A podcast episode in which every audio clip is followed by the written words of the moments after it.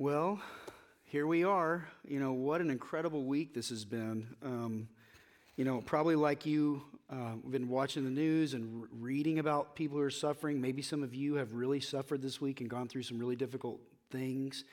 Um, you know, on Monday, when Jeff called me and said, Hey, the church is flooding, I, um, you know, ran up there, and Mark Hill was there, and the firefighters were there. And uh, you've heard some of this. If you haven't, you can watch the video that we have on our website that tells you the story.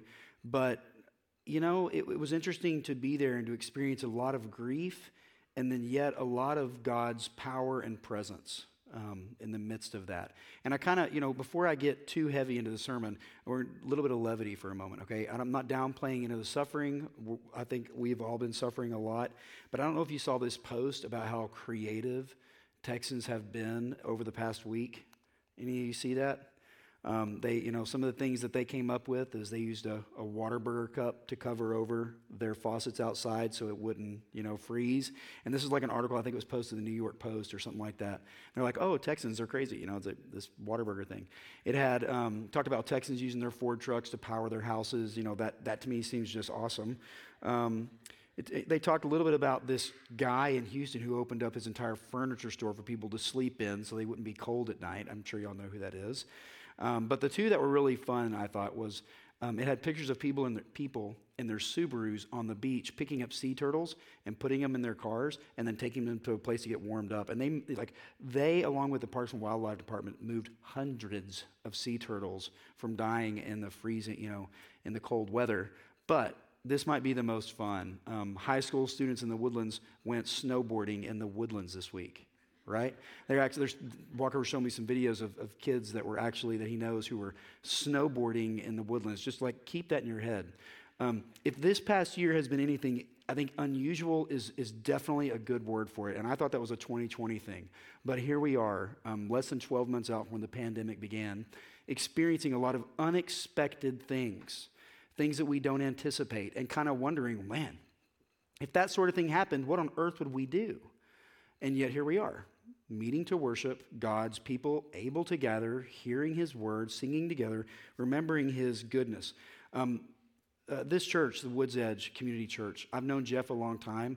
I reconnected with him when I first came back to the Woodlands in July and sent him a quick email and said, Hey, I don't know what we're going to do, but this is our situation. He connected me with Andy, who's in there in the back, and then Ron, who I don't think is here. And Andy and Ron and James and I all got together and we started planning like if this we could do this worship service. And um, it's been really encouraging to see God go before us and, and provide ways for us to be together. Um, even when our plans fail, that his plans succeed. So just consider a couple things. The Woods Edge, uh, their mission statement is to love Jesus, journey together, and bring hope. That's what they are seeking to have define their church. To love Jesus, journey together, and bring hope. Just consider like what we're doing here. Because of their love for Jesus, um, we're able to be here. Because of their desire to journey with people as they're following God, they're journeying with us. It, it, it's, it's, uh, it took resources for them to even let us come in here with, like, I think five staff members here from the Woods Edge, plus another gentleman named Warren that I met who oversees the property, who gave us his phone number. Like, they're journeying with us.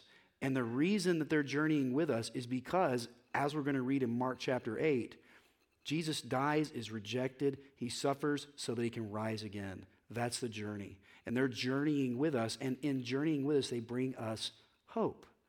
You know, um, this is a real physical expression, a, a, practical expression of us being able to see God at work in the church here at Woods Edge, but also in our church. You know, Jeff's church, our church, uh, we've been praying for each other for years.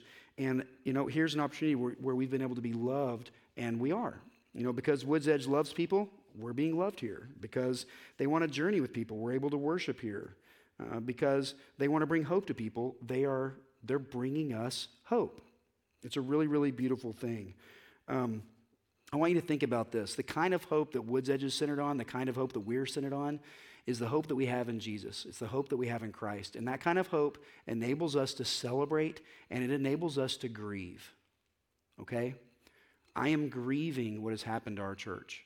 Uh, some of you probably, once you saw the video that we put up where you could kind of see what had happened, it kind of hit you. Um, just water pouring through the ceiling and our entire sanctuary being covered in water. Uh, to, to use Kyle's words, it's jarring.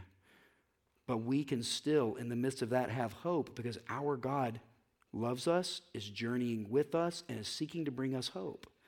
And um, the church is meant to be an expression of that. Woods Edge is, we're the recipients of it. Our church is, because I've seen you at work. Um, I didn't call anybody, and 30 people showed up at the church, and we cleaned it out so quickly that I've had um, professionals come in and say, how, did, how much water did you have in here? Like, how did you get this out of here? I'm like, you don't know our people. Like, just give them a task, and it's like, you know, there they go. So, um, I, in the midst of a very, very difficult experience, I'm, i know some of you have suffered because I know some of your stories. Um, I, I, know what's going on this week. Some of you have been without power, some without water, some have been stranded. We're all in a moment of grief because of what's happened. And yet, Jesus wants you to know that his church is at work and they're hosting us right now. Let me read you this from Psalm 94, verse 11. It meant a lot to me as I was thinking about the, this week.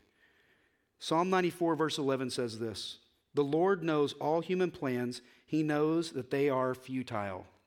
Yeah. You know, it's not that our plans are irrelevant, it's that any plans I make, you realize they are only possible um, if nothing really gets in the way that's beyond my power. I don't have the power to make absolute plans that, that can't be thwarted or messed with because I'm, I'm finite, I'm human. We ha- all have those plans. And yet, Psalm 94, verses 17 and 18, or verse 18 and 19, when I said, My foot is slipping, your unfailing love, Lord, supported me. When anxiety was great within me, your consolation brought me joy. So my plans fail, but God's faithfulness never fails. And when our feet slip and when anxiety strikes, God's response and his faithfulness is to say, I'm going to bring consolation that will bring joy. And um, I just want you to kind of bask in that because that, that's what's happening even this evening as we're worshiping together. God is bringing consolation. He understands our grief. He's with us in our grief. As we read in Mark, as I'm going to read here in a second, Jesus suffers with us, and yet he's moving us toward resurrection. Okay? So, just as kind of an intro to what we're about to do here, let me read our text for this evening from Mark chapter 8, verse 31 to chapter 9, verse 1. Hear the word of the Lord. He then began to teach them that the Son of Man must suffer many things and be rejected by the elders, the chief priests, and the teachers of the law, and all that he must be killed and after three days rise again. He spoke plainly about this, and Peter took him aside and began to rebuke him.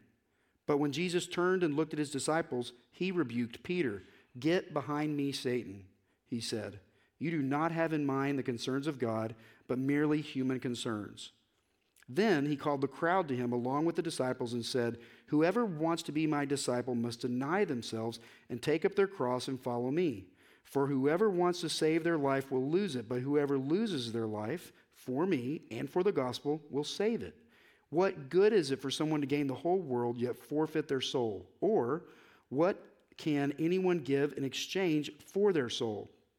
If anyone is ashamed of me and my words in this adulterous and sinful generation, the Son of Man will be ashamed of them when he comes in his Father's glory with the holy angels. And he said to them, Truly I tell you, some who are standing here will not taste death before they see that the kingdom of God has come with power. This is the word of the Lord. Thanks be to God. And so, um, as, as we consider this, like this is, this is a pivotal moment in the Gospel of Mark. This is a big deal. What Jesus is doing is he's revealing who he is and what his mission is, and people have a response to it. And he's very, very, very clear about it. Jesus asked his disciples in the verses just before what we read, Who do people say that I am? Who do they say that I am?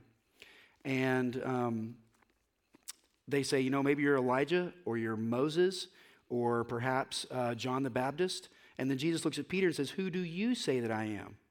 And Peter says, Well, you're the Messiah. And you know, Peter is acknowledging that Jesus is who he says he is.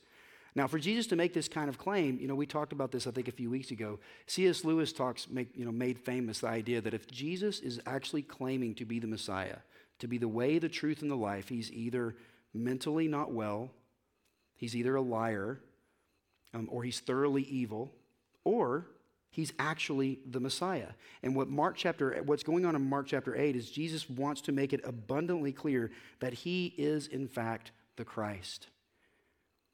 And so Jesus asks Peter, "Who do you say that I am?" And Peter says, "You're the Messiah." Then Jesus tells Peter, This is what we're going to do. I have to suffer. I have to be rejected. I'm going to die. And then I'm going to rise again. And Peter goes, Can we talk about this? And rebukes him. And then Jesus rebukes Peter and says, Get behind me, Satan. You have in your mind the concerns of humanity and you know, a human mind and not God's concerns. And then we're kind of left in this moment before verse 2, which we'll get to, about how does Jesus then respond? Peter has accepted that Jesus is who he is in some ways. He's struggling to accept him, but he's also struggling to reject him. Peter doesn't like the way Jesus is talking, he's rejecting it. So, just the two kind of ideas I want us to think about tonight. One is really knowing who Jesus is, and then really considering what it means to follow him. Really knowing who Jesus is, and what does it mean to then follow him first, or this idea of really knowing who Jesus is. Again, Peter's struggling to understand who Jesus is. He wants to believe him, but there's something about Peter's understanding of who Jesus is that Jesus says, No, get behind me, Satan. You're missing it. See, Peter has expectations about who Jesus is supposed to be, and Jesus is not okay with it. It's like Peter has a version of who Jesus is supposed to be, and Peter's like, That's who you're supposed to be. And Jesus goes, No, that's merely human, what you're talking about. I have something so much more big and so much more grand. You know, if you were to answer the question, what do you expect of God? How would you answer that? Like, what are your expectations of Jesus? How would you articulate that?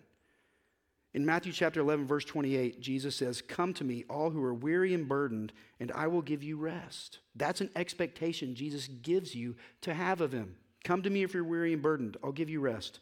Mark chapter 9, verse 27, all things are possible with God. That is super uh, amazing and also difficult to believe. We struggle to believe it and to reject it. But Jesus says that. In this world, Jesus says, you will have trouble, but take heart. I have overcome the world in John 16, uh, verse 33. The world will have trouble. You will encounter it, but take heart. I've overcome it. 1 John chapter 4, verse 9. It's one of the verses we've talked about memorizing together as a church this year that the Father sent his one and only Son that the world might live through him. It is not that Jesus doesn't want you to have expectations of who he is, it's that he wants your expectations of who he is to be shaped by what he has revealed. And Jesus reveals to Peter, this is what's going to happen, this is who I am. I need you to I want you to follow me, deny yourself and follow me. And Peter rejects it. And Jesus actually rejects Peter's expectations, not Peter personally, because he still wants to have a relationship with him. But he rejects Peter's expectations of who he's supposed to be because it's not who he is. Now, I recently saw this tweet. I'm not going to say who it is because it doesn't matter, but she was talking about the leadership in Texas. And this was her response. She said, Inept is the wrong word. Hateful, vicious, cruel might apply. I feel for the people who are suffering through this weather, but God doesn't like, and then she lists a couple of politicians. Um, and then she says, if this isn't payback, I don't know what is. And what she's saying is, is that part of what's happening to us is because God's punishing us and punishing us for their leadership. Do you know what I think about that? Here's what I think Isaiah chapter 55, verse 9 says, As the heavens are higher than the earth, so are my ways higher than your ways, and my thoughts higher than your thoughts. I don't presume to know exactly how God's interpreting everything around me. So I don't know what to say to that. What I can say is that my God is gracious, He's revealed who He is, and He's inviting us to know Him. Like He's inviting us into relationship.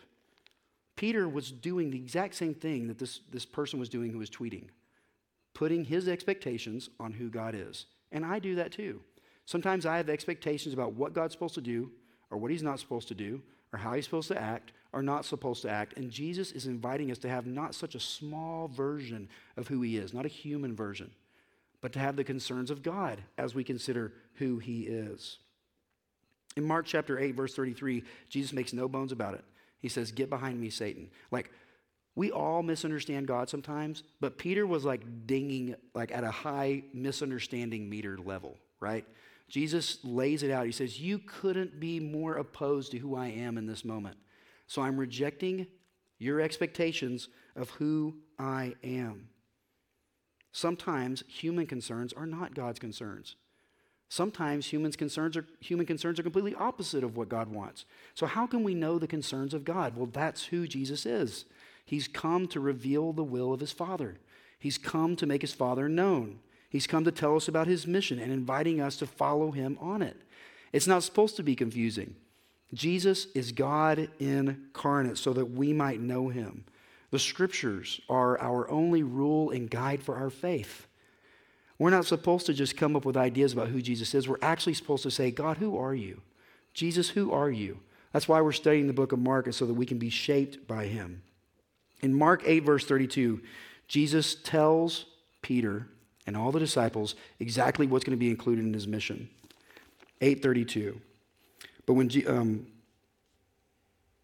uh, verse 31 actually, he then began to teach them that the Son of Man must suffer many things and be rejected by the elders, the chief priests, and the teachers of the law, and that he must be killed and after three days rise again. He spoke plainly about this, and Peter took him aside and began to rebuke him. Jesus doesn't desire to be a God of shadows. He is super clear with Peter I'm going to have to suffer. I'm going to be rejected. I'm going to die, but it's going to lead to resurrection. And Peter's not particularly excited about that. You know, people have lots of ideas about who Jesus is, right? You know, sometimes people think of Jesus um, as one who just exists for my pleasure and my prosperity, right? If I just kind of name something, God's going to give it to me. Well, uh, that's really human concerns. Like, God has greater things. Sometimes people view Jesus as like a cosmic Santa. If I'm good, he'll be good to me, right? That's not what the scriptures teach. You know, sometimes we think of Jesus as someone who perfectly aligns with whatever we think is really important. Uh, that wasn't true for Peter. It's not true for us. God actually calls us into having our hearts centered on the person of who Jesus is because our version of who Jesus is is not big enough to really be a picture of who God actually is. And whenever we sort of make Jesus who we think he's supposed to be, we're making him so much smaller. We're making him in our own image. It becomes an idol. John Stott said this Idols are not limited to primitive societies, they're more sophisticated. An idol is a God substitute. Any person or thing that occupies the place which God should occupy is an idol. So, covetousness is, is idolatry. Ideologies can be idolatries. So can fame and wealth and power, food, alcohol, other drugs, parents, spouse, children, friends, work, recreation, television, possessions, even church, religion, and Christian service. Anytime we put something in the place of who God's supposed to be, we make it an idol. And Jesus is saying there's no life in that. If you really want to know me, if you really want to come after me, hear Peter's words I'm the Messiah, which means I'm the healer, I'm the deliverer, I'm the one who speaks to the Father. I'm the one who speaks with authority from the Father. I'm the one who tells you what my mission is. And my mission is to come and to suffer and to be rejected and to die because it leads to resurrection. Peter gets it in the, in the beginning you're the Messiah. And then he doesn't get it. And then Jesus rejects what Peter's saying and says, no, that's not true. But then actually, P- Peter is invited to open his eyes to actually see who Jesus is. If you read Mark chapter 9, verse 2, listen to what happens to Peter to really see who Jesus is. After six days, Jesus took Peter, James, and John with him and led them up a high mountain where they were all alone. There he was transfigured before them. His clothes became dazzling white, whiter than anyone in the world could bleach. And there appeared before them Elijah and Moses who were talking with Jesus. So, do you see what's happened? Jesus is not rejecting Peter. He's rejecting Peter's expectations of who he is. And then what does he do? He invites Peter to go with him to see him for who he really is. Now, if you were Peter in that moment and you had finally seen Jesus for who he is, do you think you would have thought to yourself, oh, yeah, I knew this already? Of course not. Your eyes are completely opened that God's love for you is so much more profound and so much more comprehensive, that Jesus' glory and his power is so much bigger than you could have imagined on your own, and that Peter actually sees Jesus speaking with Moses and Elijah. It's unbelievable. It's meant to be glorious. So, do you really know the person of Jesus? Your image of who Jesus is supposed to be and what he's supposed to do, is it being shaped by the scriptures? That's what God's inviting you to, even tonight. I'm going to I'm going to learn who Jesus is. I want to know who he is. I'm going to watch. I'm going to see. Which leads to the second idea of what does it really then mean to follow Jesus? What does it mean to follow him? You know, hear those scriptures again from uh, starting with verse 34. Then he calls the crowd to him along with his disciples and says, Whoever wants to be my disciple must deny themselves and take up their cross and follow me. Whoever wants to save their life will lose it. Whoever wants to lose their life for me and for the gospel will save it. What good is it for someone to gain the whole world yet forfeit their soul? I mean, some of this we hear and we're like, I don't understand. Like, what is Jesus really trying to say in this moment? Jesus is reminding them if you're going to follow me, it's going to include suffering, it's going to include rejection. It might even lead to death. But what it's going to ultimately end with is experiencing my resurrection. You know, Jesus conquers death even for us, his people. Jesus is saying there might be suffering, there might be rejection, you might experience death. And of course, we're all going to experience death, but maybe it's going to be like death of your pride, or death of your anxiety, or death of your fear, or death of your anger, or death of your doubts. Or what about this? What if you start to say to yourself, I'm going to stop assuming I know everything about who God is. I'm going to start humbly coming and saying, I'm going to read the scriptures. I'm going to see who Jesus is. And I want, I want to know who he is from his mouth and from his stories and from his word. Because what Jesus is saying is that if you deny yourself and come after him, the destination is not a question mark. The destination is absolutely finding your peace in the King of heaven and earth, the one who leads to resurrection. Now, William and I drove to Keystone this year in Colorado, and I used a map to get me there. And of course, I just followed the blue arrow, right? Well, we get near Keystone, and I spend 30 minutes driving around because it keeps changing where I'm supposed to be. And so I was like, okay, I'll try the other app, right? So I, you know, I switched between uh, Google Maps and Apple Maps and went back and forth. Neither of those maps could figure out where I was supposed to go. The thing is, a lot of times those maps work. But in this moment, I didn't know what to do because the map was wrong. You see, Jesus is inviting us to go on a path that actually leads somewhere, and it always leads there, even when it's confusing, even when it's difficult, even when it doesn't seem like it's really taking us where we're supposed to be going. Jesus is saying, Look, if you come after me, if you, if you want to find your life, you'll find it. If you want to, uh, to be a part of what I'm doing and part of my kingdom, you're going to find life. If you're going to seek after me, it's going to lead to resurrection. Come and be part of making the kingdom of God known. You see, to really know who Jesus is, is to understand that as the God of heaven and earth, as the Son of God, as the resurrected one, as the transfigured one who spoke with Moses and Elijah, he's actually inviting us into a relationship. But what happens when we misunderstand who he is? How does God respond when you have wrong expectations on him? Well, how did he respond to Peter? Peter knows who Jesus is. You're the Messiah. Then Peter hears Jesus' plan for what he's going to do, and he says, Nope, I'm not interested. Then Jesus rejects Peter's expectations, and then what happens? Jesus says, I'm, I'm going to show you who I am. I want you to see actually who I am. And he shows him who he is. Do, do you see what's paramount for Jesus? Do you know, when, have you ever been misunderstood before? Someone doesn't understand what you're doing, they don't understand what you're saying. Or maybe they offend you and hurt you. you, know, you maybe sometimes you're tempted to say, okay, fine, forget it. I'm done with you. Jesus doesn't have that response to Peter. He says, I reject your expectations of me. It's completely opposite of who I am. Now, come and see who I am. That's the same journey that Jesus is inviting us on. You know, we all are going to go through the process of understanding God's love for us. It's a journey. You know, kind of thinking about the Woods Edge mission statement. God loves us. He's taking us on a journey so we can find true and lasting hope. As we read here, so we can find resurrection. Peter was being invited to come with Jesus on the way to the cross and to see this incredibly beautiful and spectacular vision of what the kingdom of God looks like. And Jesus let him see it.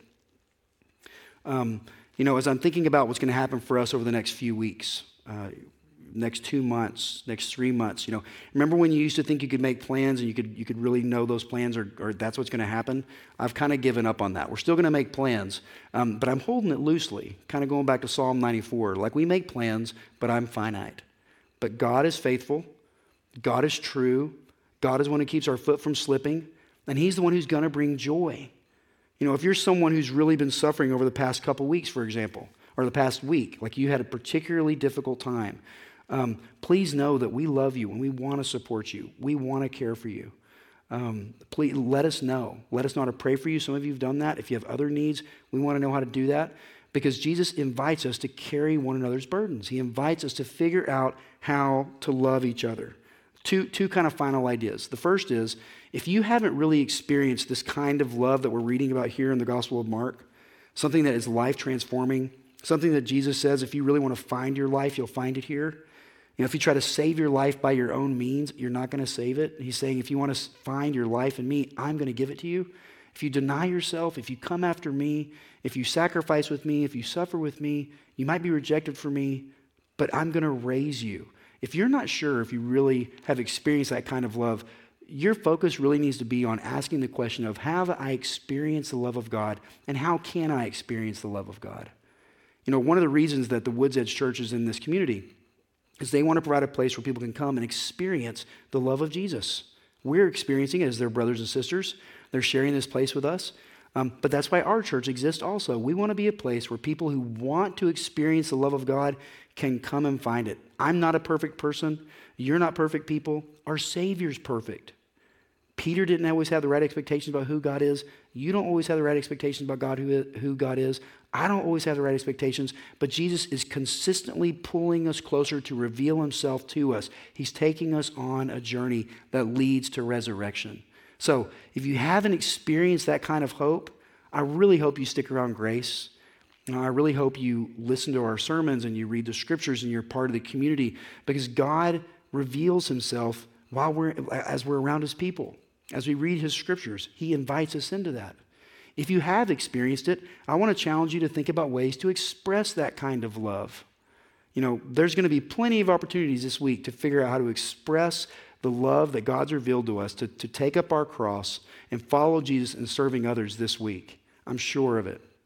You know, check on your neighbors, check on your fellow church members. If you haven't called anybody in the church, you know, email them from our, our Grace Connect or something. Say, hey, I was thinking about you. How are you doing? or check on your neighbors or check out people in your community or people in your workplace and see if God might provide an opportunity for you to express the kind of love that He has shown to you toward others. The reason we do that is because in doing it, we're, we're denying ourselves, we're, we're going in the way of the cross. We may, we may suffer, we may be rejected, we may experience death, like maybe death to our desires and death to our plans or whatever it is, but it's always going to lead to resurrection. That's where Jesus is taking us.